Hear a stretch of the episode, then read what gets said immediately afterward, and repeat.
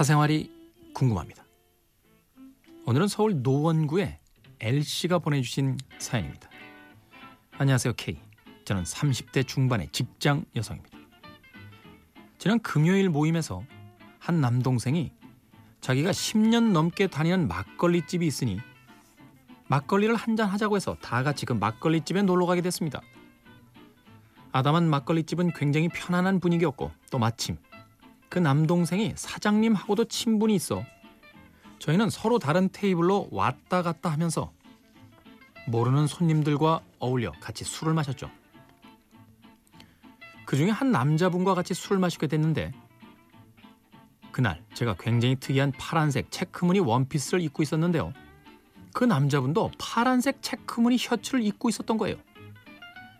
막걸리집 사장님은 손님들의 사진을 찍어 커뮤니티에 올려주는 걸 좋아하시는 분이라 저희 사진을 찍어주시는 찰나에 이미 둘이 커플룩이다. 신혼 부분에 하면서 그 술집의 모든 사람들이 저희 둘을 밀어주는 분위기로 흘러가게 됐, 습니다 손도 잡고 둘이 커플 사진도 찍고 즐거운 시간을 보냈죠. 아, 손도 잡았어요. 아, 알고 보니 그분은 한 의류 브랜드 사진을 찍으시는 분이었고 저도 의류 쪽에 종사하는지라 서로 얘기도 참 잘 통하더라고요. 분위기는 무르익어 술집에서 처음 만난 손님들은 급기야 노래방까지 함께 가게 됐습니다. 노래방 가면서 그분이 저한테 몇 살이냐고 자꾸 물으시는데 알고 보니 그분이 저보다 3살이나 어리시더군요. 술집 안에서 저는 잠정적으로 29살로 되어 있었거든요. 도저히 속일 수가 없어서 뭐 내 나이가 많아서 네가 싫으면 어쩔 수 없고 하는 생각으로 나이를 밝혔죠. 그런데 그분 제가 나이가 많아도 뭐 그렇게 크게 실망한 기색은 아니었어요. 그렇게 노래방에 가서도 사람들이 저희 둘을 몰아주는 분위기라 저희는 손도 잡고 나란히 앉아서 계속 즐거운 시간을 보냈습니다. 뭐야. 번호도 교환했죠. 저는 명함을 줬고 그분은 명함이 없다며 제, 저의 핸드폰에 자기 번호를 입력해 주셨습니다. 그리고 남자친구 없냐고 물어보기도 했고 자기는 오래 헤어졌다면서 말씀을 원래 그렇게 하시냐 말투가 굉장히 부드럽다. 웃는 모습이 참 예쁘다. 하는 식의 호감 표현도 했습니다. 자 노래방이 끝나고 새벽 5시가 되어서 집에 가려는데 사람들이 한 잔 더 하고 가자는 겁니다. 이 사람들 뭐야 도대체 뭐 하는 사람들일까? 네.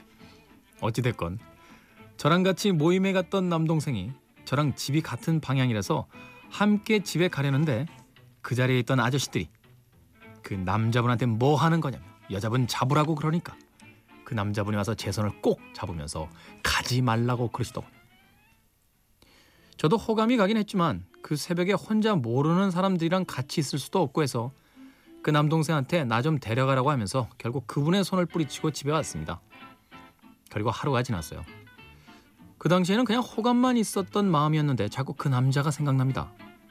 먼저 연락해 볼까 싶다가도 그 사람 나한테 마음이 있었으면 그날 바로 집에 잘 들어가셨냐고 연락을 했을 텐데 싶기도 하고 내가 먼저 연락하는 건 너무 오버스러운 거 아닐까 싶기도 해요. 주변에 물어보니 절대로 먼저 연락하면 안 된다고 합니다.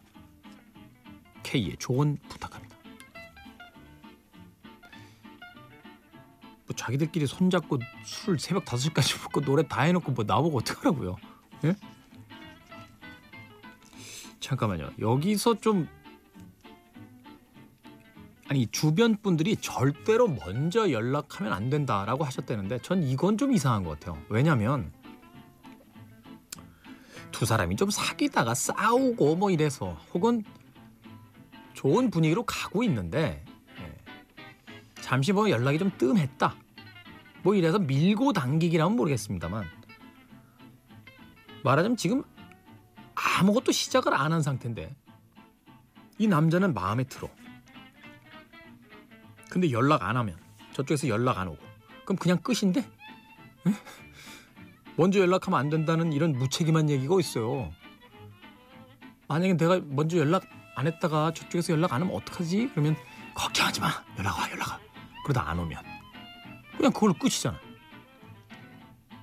심지어는 뭐 일주일이나 뭐 열흘씩 지난 뒤에 그때 가서 뒤늦게 연락하려고 그러면 그게 또 이상해요. 음. 하세요 먼저 문자로 슬쩍 잘 들어가셨어요? 그날 제가 좀 술을 많이 했나 봐요. 혹시 실례가 아니었는지 모르겠네요. 호호호. 요 정도. 그럼 저쪽에서 반응이 있겠죠. 그렇지 않습니까? 남자들이라고 해서요. 맨날 뭐 여자랑 헤어진 뒤에 그 다음날 눈만 뜨자마자 문자 어?